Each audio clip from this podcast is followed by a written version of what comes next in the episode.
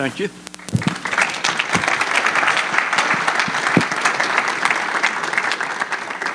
Let's see, may I give this to somebody? It's good to be here.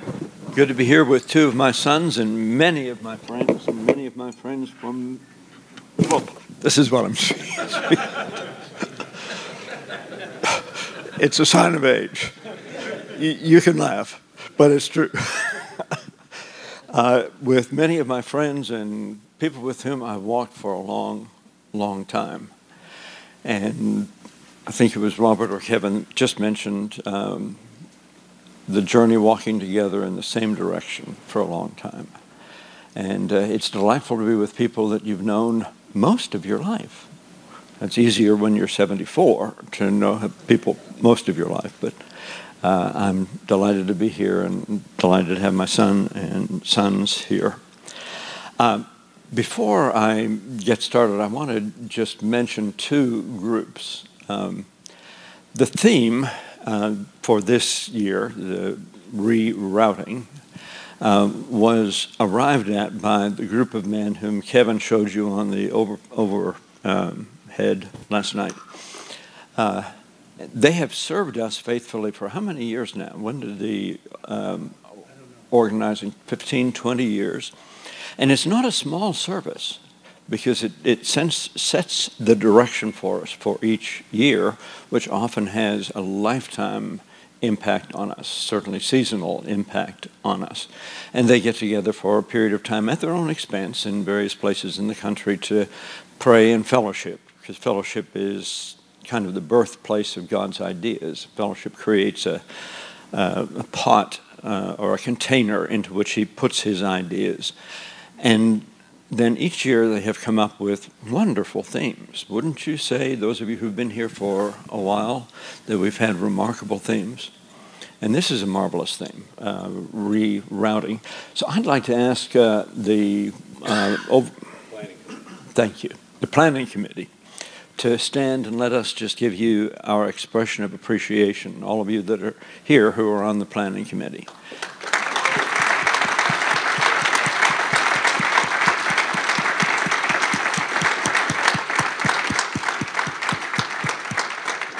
And our sincerest and deepest thank you. Uh, you serve us all every year. We appreciate it. Uh, we also have, have the delighted delight for me to have a number of our IOM board members here with us. IOM, International Outreach Ministries, is kind of the, the uh, missions arm of this network of relationships. I started in 1985. The, the idea actually came to me in Congo, believe it or not um, and got back and started it. And we had our 30th uh, celebration three years ago. Was it within the context of, of ACM? We celebrated 30 years of God's faithfulness. Um, on the 16th of August, 1986, the year after the, we started it and started IOM in 85, we had our first commissioning service. Charles came up, and 42 of us were commissioned in the same service. And by the following Wednesday, we were all on our place of service in Latin America, Africa, or Europe. That was an administrative challenge, but I'm a good administrator, so we got it done. Uh, and now we're 33 years. Um, what, 190 missionaries, Michael, and in 25 countries. I wish you could hear some of their stories. I hope in the years ahead you can. We had our first regional IOM conference, what, a couple of months ago? And listening to stories of missionaries taking care of and, and bringing young men and women out of the sex trafficking industry in Thailand and Cambodia, um, folks working in, in um, orphanages in Ukraine and Latvia. Uh, the stories, Africa, uh, Europe, the stories of the significant service of these people are thrilling and inspiring. Uh, so I just want to honor and recognize Dr. Michael McCarty. Mike's heading, would you stand, Mike? Mike's heading IOM has been for several years a faithful, competent Dr. Michael McCarty. And uh, stay standing, stay standing. And uh, I think you can hold your applause until we're all through, but if you'd like to um, welcome every, I mean, express your appreciation, feel free. Uh, Ron Gray, Ron, Dwayne Higgison, Dennis Call, and my son, Philip Petrie, who has joined us this year. I believe that's all of the IOM board members who are present here. But uh, these are faithful comrades, wonderful comrades. Uh, the joy of working together with them, reaching the world for Jesus, serving those who are serving Jesus in the world has been great. So I just want you to know something about these guys. They're known to all of us, but thank you. Thank you, Michael. Thank you, each of you.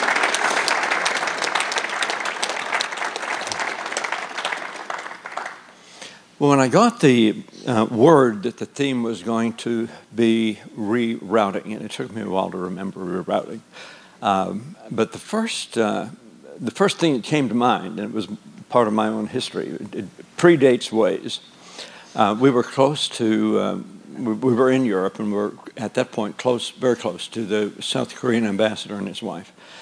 And we did a lot of things with them. They did, they hosted gatherings at, at their residence. We did a lot at the South Korean embassy.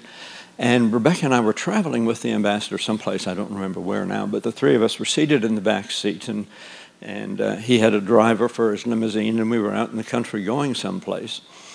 And just out of the blue, this very uh, gentle male voice said, rerouting, rerouting. Uh, I think that it also said that there was some kind of complication or something in, in the way.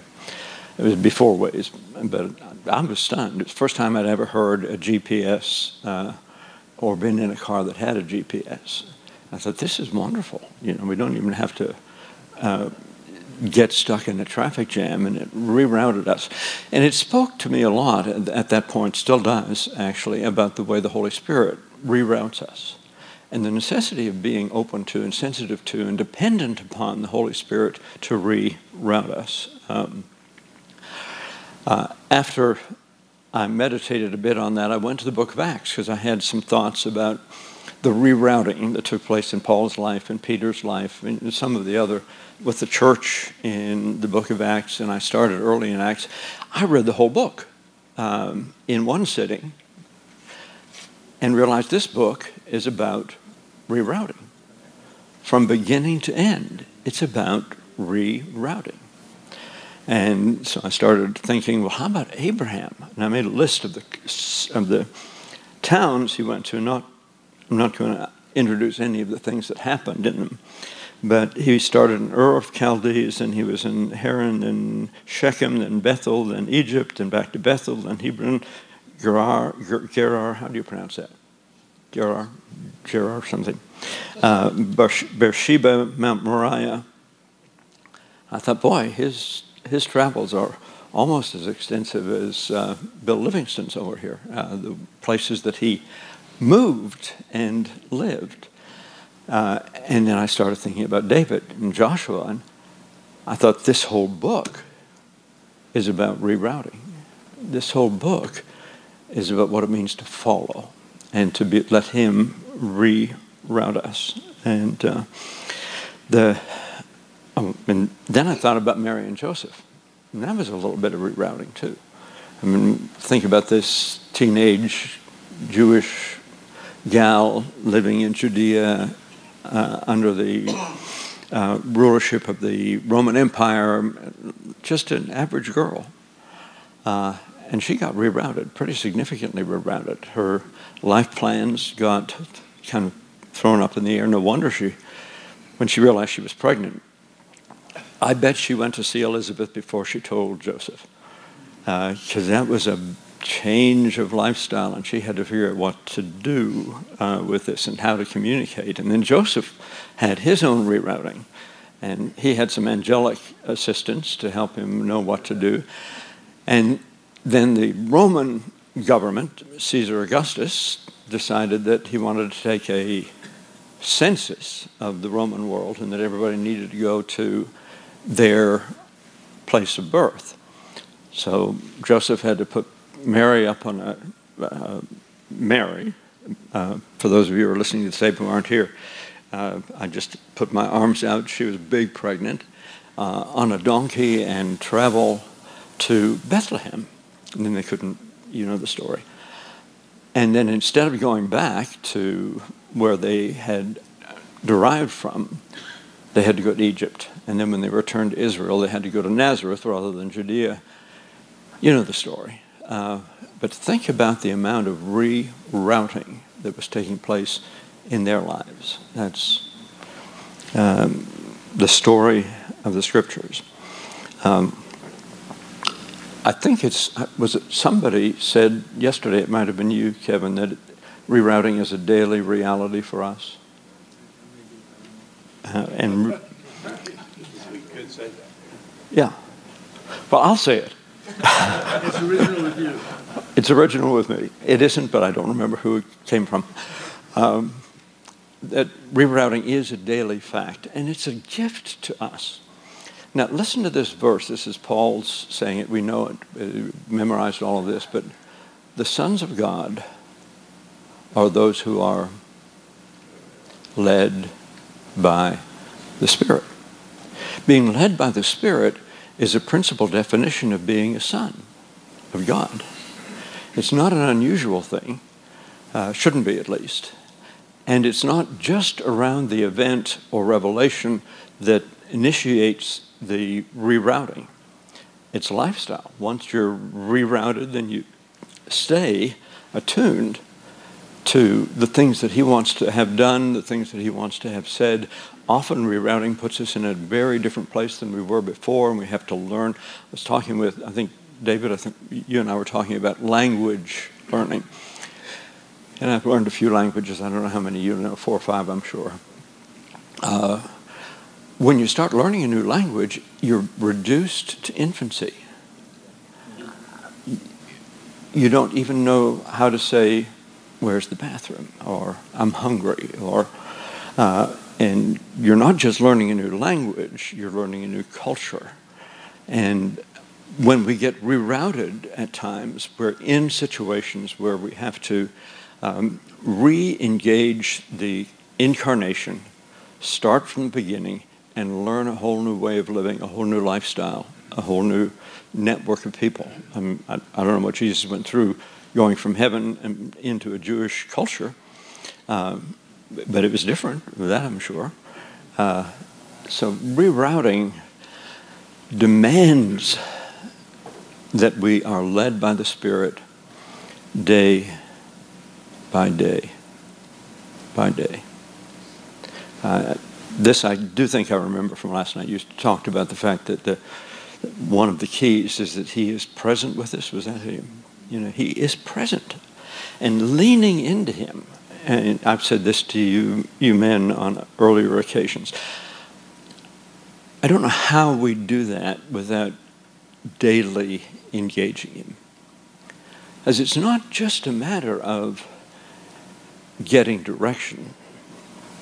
I mean, a lot of charismatics are uh, prayers are filled with "Show me what to do, provide for me, give me insight into this, help me with this." All good requests, but they're not the requests that the Father desires. I mean, he's want, he wants to do all of those things, but he wants us first to love him with all of our hearts and to be absolutely captivated with Him. So, this rerouting and being led by the Spirit is an opportunity to engage the Father in a way that we are increasingly insightful into who He is. And it's not just a one way communication where we're telling Him what we need or asking Him for, for help or direction. It's, an, it's a relational engagement where we learn to love Him with all of our hearts, minds, soul, and strength. So being re- rerouted, uh, from my point of view, has the highest goal of knowing and being conformed to the Father. Because uh, we live out of Him. Jesus said in John 17, This is life, that they know you and the one whom you have sent. This is life. Uh, and there's lots of life in doing the things that he's asking us to do, but life is in knowing, knowing Him. Now, one of the other things that I was thinking about in the process of this uh, and evaluating my own journey is that it's much more like sailing than it is like getting on a train. You, you get on a train, kind of relax, and when the train stops, you're at your destination. Uh, now, that has not been my spiritual experience. Uh, my spiritual experience has been um, you get a sense of direction, and then he says, turn left. And, and I'll, I'll, give you a good illustration from our, from our lives. Uh, Rebecca and I, actually, before we met, when we were in college, this would have been in the early 60s, were at a missions conference. And it was being led by an Indian evangelist, and he was um, a powerful speaker. And at the end, there was an invitation given uh, for those of us who felt called to missions to come forward and make a, you know, kneel at, a, at a, uh, an altar and give ourselves to the call to missions. Rebecca and I both did that. We didn't, hadn't met one another yet, actually. But we were at the same altar together, and we filled out missions cards that day. If any of you get our updates uh, and the, the, the book that, we're, that I'm writing now, uh, I've photographed those two cards, uh, response cards, and we said almost exactly the same thing, including a sense of call to Africa. Here's my handkerchief, excuse me. I'm not crying, I'm just um, blowing my nose. um, and when we met for the first time a couple of weeks later, one of the things that we discovered was that we'd both been at that altar and both felt called to missions and both felt called to Africa. So that was a part of our life and our relationship. And actually, our first trip to Africa was the day after we graduated from university.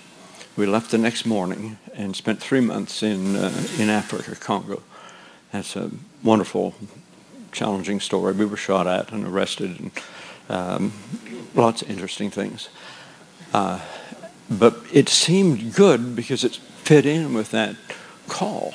Um, we got back from that, and uh, we were in our senior year uh, at university, and some friends came and asked us to start working in the inner city of Lexington.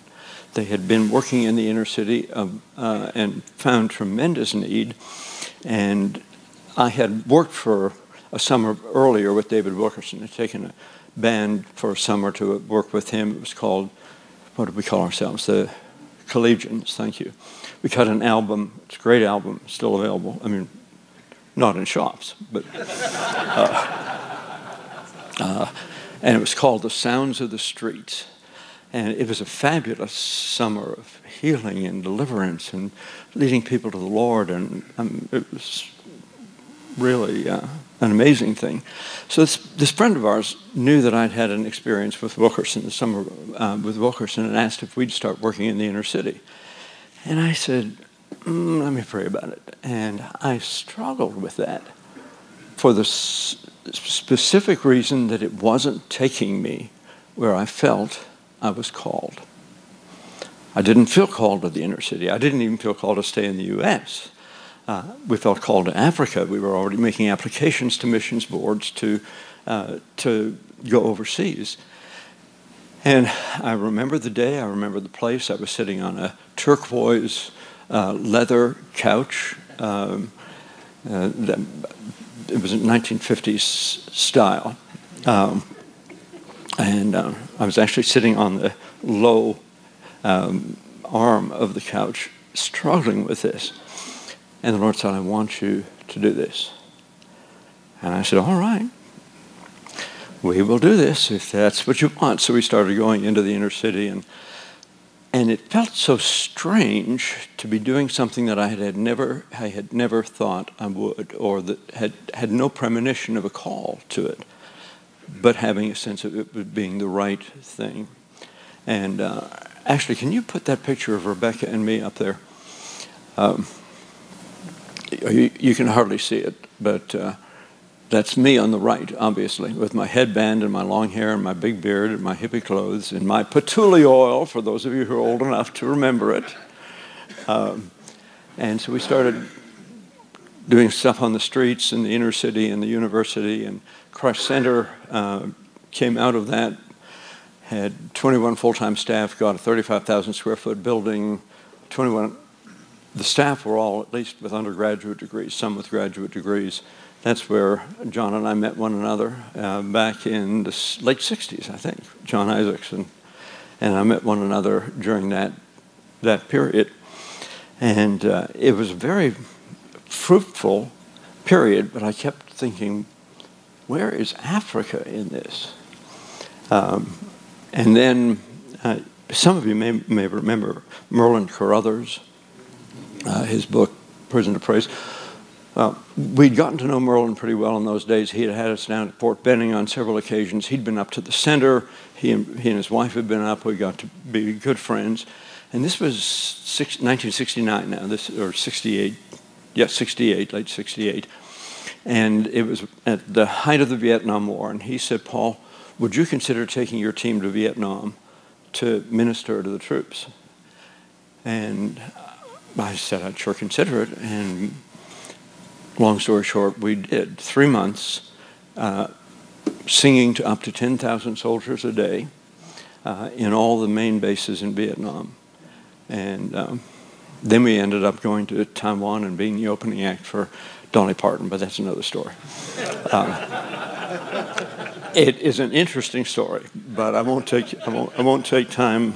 Uh, I won't take time right now.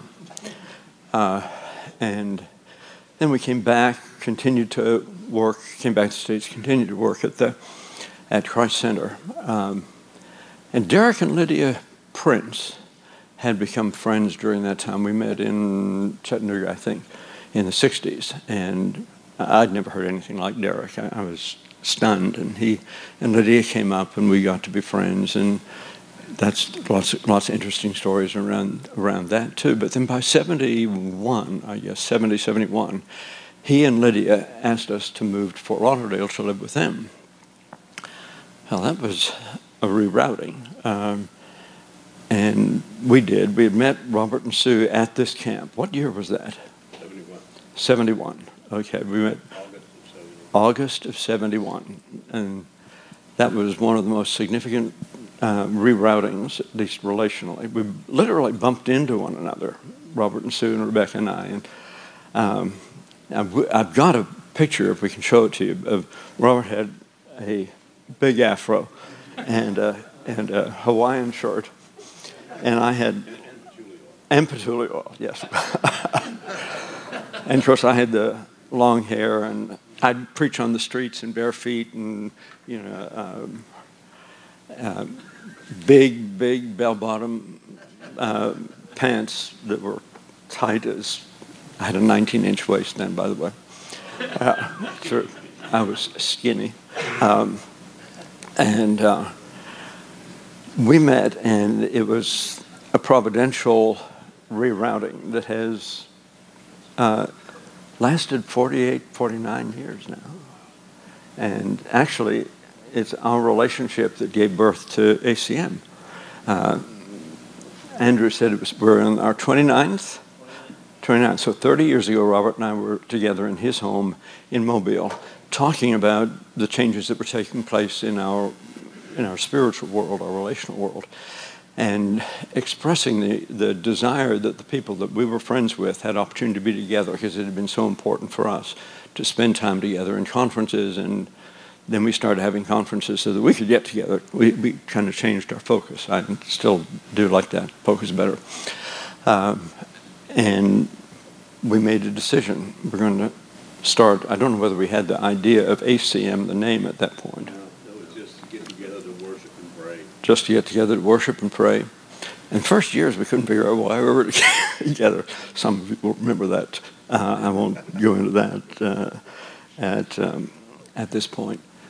Uh, but along the way, the relationship with Derek, the relationship with uh, Robert and Sue, which has been fundamental to Rebecca and me, that's uh, one of the most precious relationships that the Lord's given us, and it's been uh, instrumental in a number of, uh, of aspects of, uh, of our lives. And what happened next? I've got it in my notes, but I just I can't see my notes. Oh, oh I know. Okay. Um, so we, we we've ended ended up moving to Europe together. We, uh, we were. Oh, I, have got I've got to tell you this story if you if you can if you can stand it. Uh, um, Eric Schenkel, whom some of you know, who who is a Harvard uh, guy, had uh, we had met the summer before he went to to uh, Harvard and he became the, um, the president of the Harvard Radcliffe Christian Fellowship. And one of the gals, Betsy Inskeep, uh, from Roberts Fellowship, the House of Bread in Virginia, uh, had gone to Radcliffe, and she was the vice president of the Harvard Radcliffe Christian Fellowship. And they decided they wanted to do a conference on campus. And Eric said, Well, I'd like to invite Paul Petrie. And Elizabeth said, Well, I'd like to invite Robert Grant. So they wrote letters to us, to Robert in, in, Virginia, to me in Lexington, and they arrived, if I remember correctly, at our homes in Fort Lauderdale. We were living next door to one another, and the invitations arrived on the same day. Uh, and so we obviously went to Harvard together at that point. Then we went to Europe, and Robert and Sue and Rebecca and I felt led to stay on in Europe, which we, which we did for a period of time. Uh, and my own inclination toward Europe had been strong since a kid. My dad was born in London. My, my, my mother's family was French. I'm first generation New World born in Toronto, but the entire environment of my rearing was European. So there's been is leaning toward Europe, so it felt very good to be back. We, we stayed a couple of years, Matt was born there, came back to the States, and still had this inclination toward missions. And many, many of our friends had an inclination toward missions as well. And uh, so I decided to start uh, IOM. And I mentioned that earlier. It was 1985. I made the decision to start it. Uh, um, incorporated it in November and had our first commissioning service the following August. Um, and it kind of scratched the itch for missions because we were traveling so much internationally, but we weren't there. I kept feeling we've got to be there. Um, I was glad to hear somebody said that Paul was 10 or 15 years in, uh, in Tarsus. Thank you, in Tarsus. I thought, well, he, he, couldn't get to where he wanted to go very quickly either. Uh, and um, but within a very short time of starting IOM, we felt called to move to Brussels, which is where we've been for the last 35 years. Five additional families went with us, started church planting, and uh, actually, Antioch, which was the network we started, is now the largest Protestant network in Belgium, according to Belgian statistics. Got 132 churches now. Um, and I was teaching the churches and traveling a lot. And I want to give you a specific illustration of rerouting. Uh, I was teaching a group of Flemish pastors about the relational nature of the church. That the church is fundamentally relational. The kingdom is fundamentally relational. And then, you know, I had a whole weekend, was able to break it down and make it more specific and applicable to them. At the end of that conference, six or seven of them came to me in the lobby all of them with tears in their eyes, a couple of them with tears streaming down their faces. These are guys I'd known, uh, been in some of their churches. And they said, Paul, we believe everything you've said. We just can't do it. There's no way to do it. Preparing for Sunday morning Sunday evening, preparing for Wednesday, uh, elders meetings, deacons meetings, choir practice, Sunday school, visiting the sick, we don't have time for relationships. And th- they were broken about it. It wasn't that they were badly motivated guys. And in the middle of that conversation, uh, probably one of the more significant decisions that I've ever made, I said, I'm no longer going to invest in the church as I've known it, as much as I love it, because it can't change. And I'm talking about um, the, the broader church. I had invested thousands and thousands of hours in teaching with people who were hungry and wanted to engage God and uh, pastors and and God loves the historic church. You know, the, the old wineskin, he doesn't want to mess it up. But the new wine's got to go into a new wineskin. But standing there facing those guys, I said, I'm going, to, I'm, I'm going to find another context in which I can invest the message of the kingdom and the relationship message. And it was, it was, I don't know that it was a universal word, but I was called to teach and preach and form relationships. And uh, within a couple of weeks, uh, a friend of ours, Prince Nicholas von Liechtenstein and, and Princess Margaretha, called. We'd gotten to know them through in, in a social network there. Her dad was the Grand Duke of Luxembourg. Her mother was the daughter of the Belgian king. He was the brother of the, of the uh, Prince of Liechtenstein. Uh, well connected and deeply spiritual. And he said, Paul, would you, and we've been talking about this, he said, would you help me uh, lead a prayer group in my home? I said, sure. So he invited two commissioners, a couple more ambassadors, several members of the European Parliament. Uh, there were 12 of us anyway. And so we started meeting every week in his home, just sharing, talking. The only structure was relationship. We didn't even know which church one another went to at that point. Uh, and that network of relationships grew.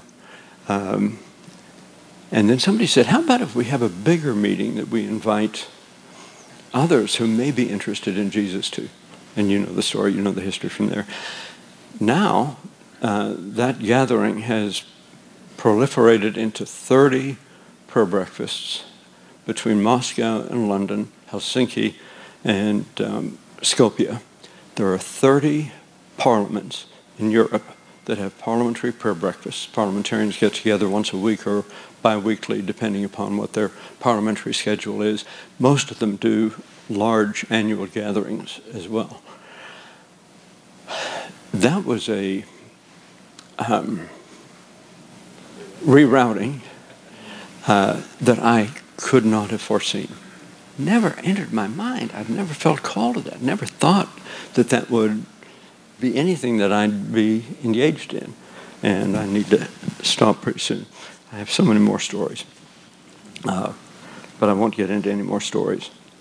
I do want to read from Psalm 48:14 before I close.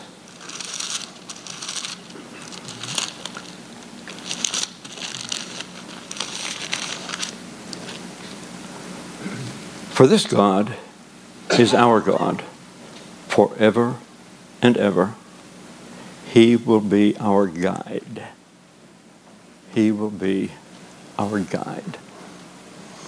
I think it says forever or to the end. Can somebody read that? To the end. He will be our guide. It's a guide we need for all of these reroutings. Um, Rebecca and I were in Mulhouse, France, I don't know how many years ago now, but we were staying with uh, some friends and driving over to a place where we were going to have a meeting. And our friends had given us very well um, defined. Um, oh, hey, put the one of Robert and, and me up there. Oh, this is Robert. Uh, you can see Robert, his grand smile. And I'm the bushy one, one of the bushy ones, just to Robert's right, and that's Bob Mumford uh, below. He looks young, doesn't he? Of course, Robert and I haven't changed, but uh, uh, that was the group that we met with in Fort Lauderdale. And then there's another one. And this is Robert and me in Denmark um, in 1972. Pardon? Jesus spoke. Jesus Folket. Yes, Jesus people, Jesus Folket. Uh, John was on that trip too. He was the narcoman. Uh, he was uh, the narcoman. He was the resident drug addict who told, told his his uh, story of deliverance in all these in all these meetings. Um, and they were great meetings, um, significant meetings. So actually, it was on that trip that I met Philip's wife's parents when they were teenagers. Uh, yeah, and that's an, another story too, because that meeting uh, was a significant factor in them letting Josie and Philip get together. Um, he will be our guide. Mulhouse, yes, I'm, I'm back on track now. So we were in this French town with these very well written directions to um, where we were going to speak. And I was reading the directions and I got completely lost. And I'm pretty good at reading directions. And finally I stopped and I called our host and I said, I have no idea where we are and I have no idea how to get where we're going. I don't understand the directions. And it wasn't because they were in French. I mean, I understood the French. But I, what he said I was to look for didn't look what I thought like what I had thought it was going to look like. So I missed the, the cues and the turns. And, and he said, Paul, just stay where you are. I will come and I will lead you. I breathed a sigh of relief and I thought, Lord, let that be what you do all the rest of my life. I'm glad for directions, uh, and we, we need this word. But if we're going to get to the goal that he set for us, he's the one who has to lead us there. And maintaining the kind of relationship with him where he can intervene, um, where we're flexible enough and um, willing to change. Because uh, he's got a goal out there of revealing himself in all the earth. And we're part of the uh, ones who are designed to do that. Okay, well, I'm, I've got to hurry on here, but I've got something in line with this that I want to do. Uh, our son Philip, whom you met earlier, and there's Philip, and Jeremy Buchanan. Uh, the Lord has joined them in a very, very much in the same way that Robert and I were joined 45 years ago. And they have taken some initiative to plant a church in our home. And now there's um, the beginnings of some additional groups.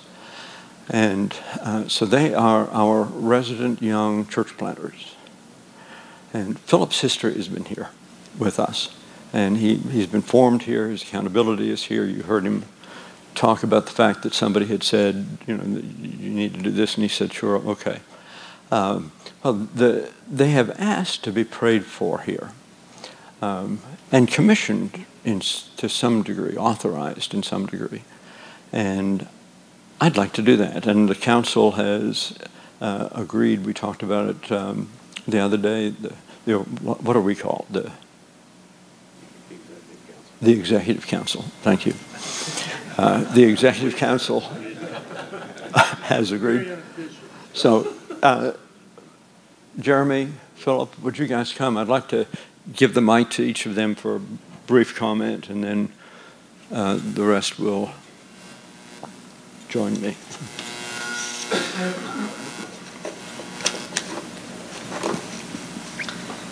This is Jeremy Buchanan. Hey, I'm Jeremy. Um, nice to meet you guys. I, we're in the middle of a a rerouting season, I would say, uh, and it's been an interesting, circuitous route to end up in this guy's living room. Um, but uh, yeah, it, we were involved in a church. Um, it, was, really amazing. The Lord was doing some great stuff, uh, and Philip and I had both just kind of been attracted there to what the Holy Spirit was doing. Uh, it was incredible movement of the Spirit.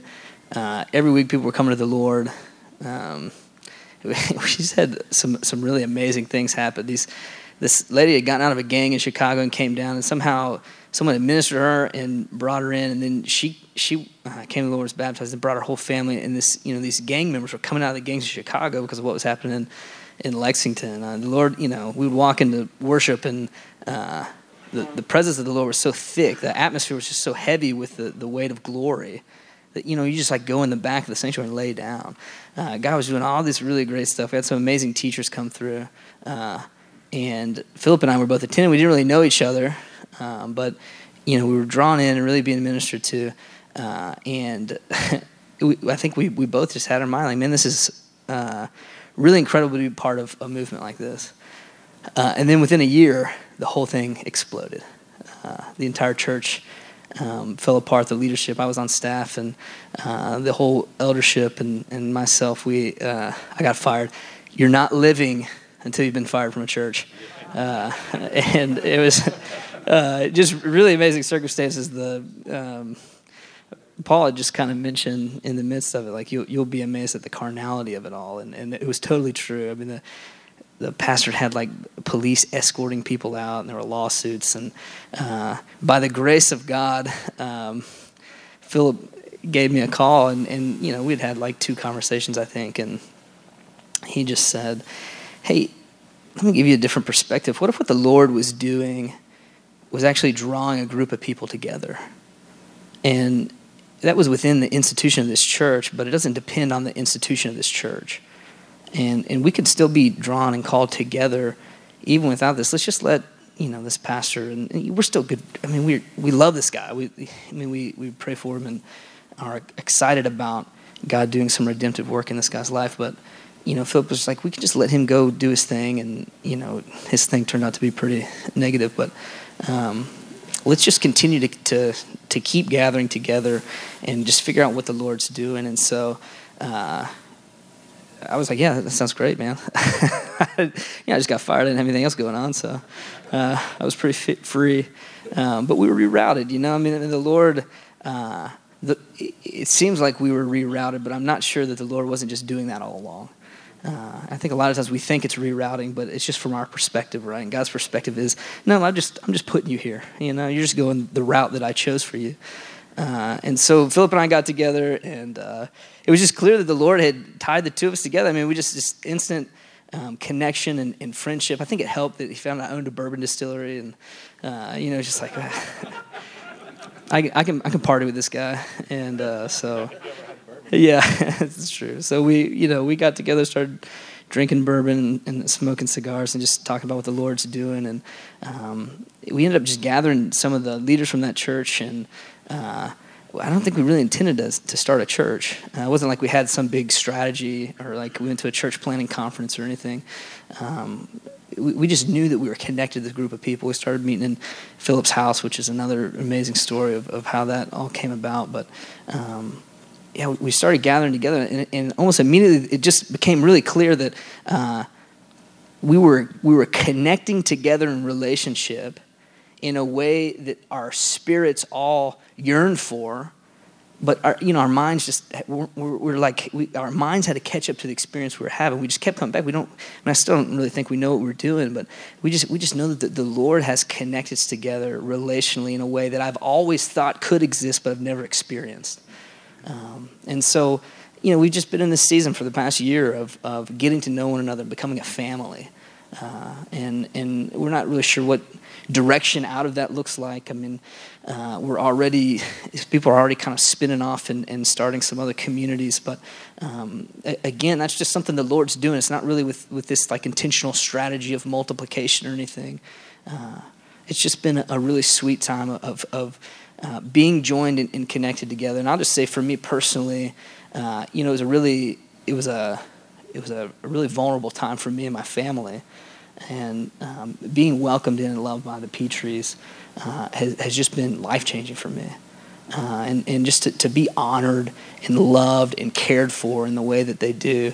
Uh, it, I mean, I'm sure you guys all know this, but it's, it's really a rare thing. But it represents the heart of the Father and the kingdom of God. It's what the church should be, right? But rarely is. Uh, and, and so, yeah, I just feel blown blown away and you know entirely um, just undone and, and blessed by by being connected with these guys and um, it was a it's a joyful rerouting for sure.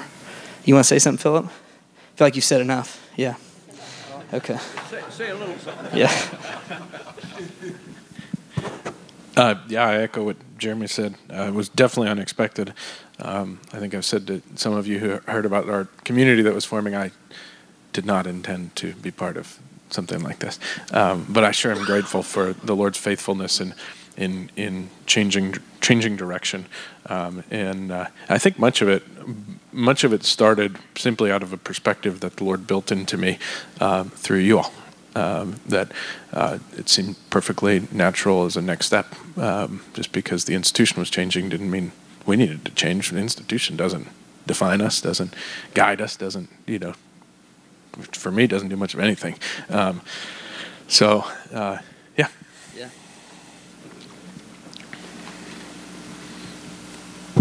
Thank you. Uh, would Robert, Kevin, Dennis, I'd like to ask Mark, where art thou, and Bill to join us. These guys have been influential. Um, we thought about having everybody here come up because so many of you have been influential uh, in.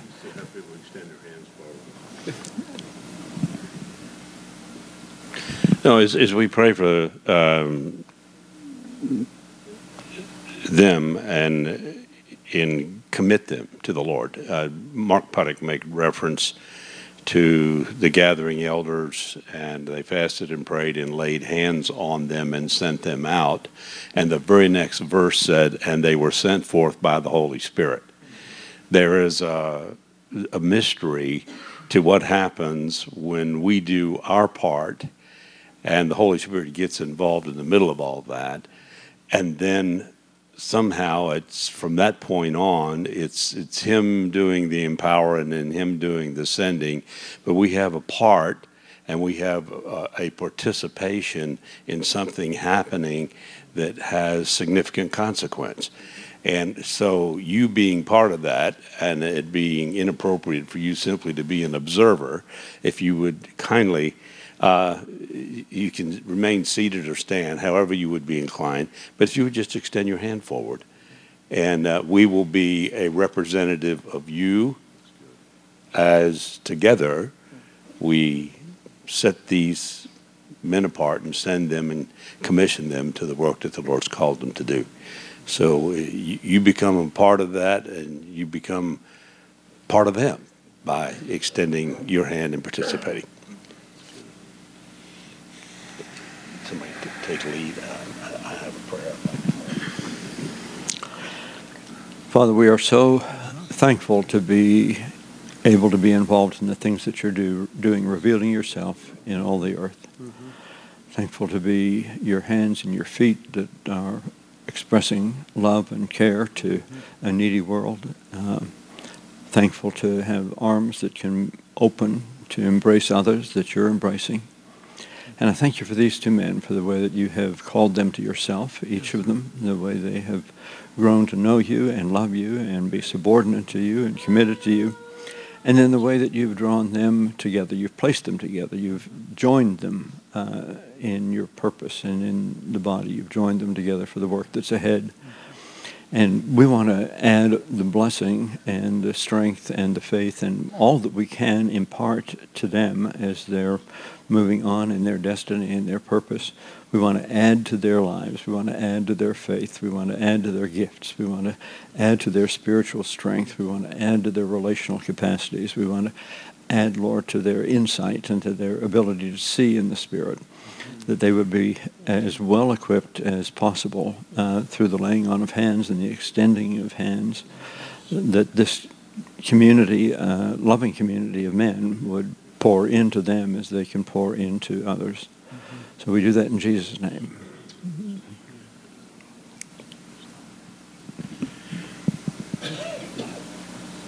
Our Heavenly Father, as we commit these men to your call and we place our hands upon them, praying that whatever strength and blessing there is within us, we speak it to them. And we commit them to your ways. And as we send them forth into the work, our confidence is you are sending them. And now, Lord, we pray as we commit them to your care that you will go before them, preparing the way, that you will be behind them as their rear guard and protector, that you will walk with them on their right and on their left as their confidant, as their elder brother, as their friend. Lord, that you will be beneath them as their bedrock foundation that you will be over them, superintending all things concerning them, their family, and those for whom they care. And Lord, especially do we pray that you will be in their hearts, that you will be upon their minds, and Lord, that you will be upon their lips. And we thank you that we have the opportunity in this time space continuum to be part of what you're doing in the earth. And so, Lord, with that, we commit them into your, your care in the name of the Father, and the Son, and the Holy Spirit. Amen.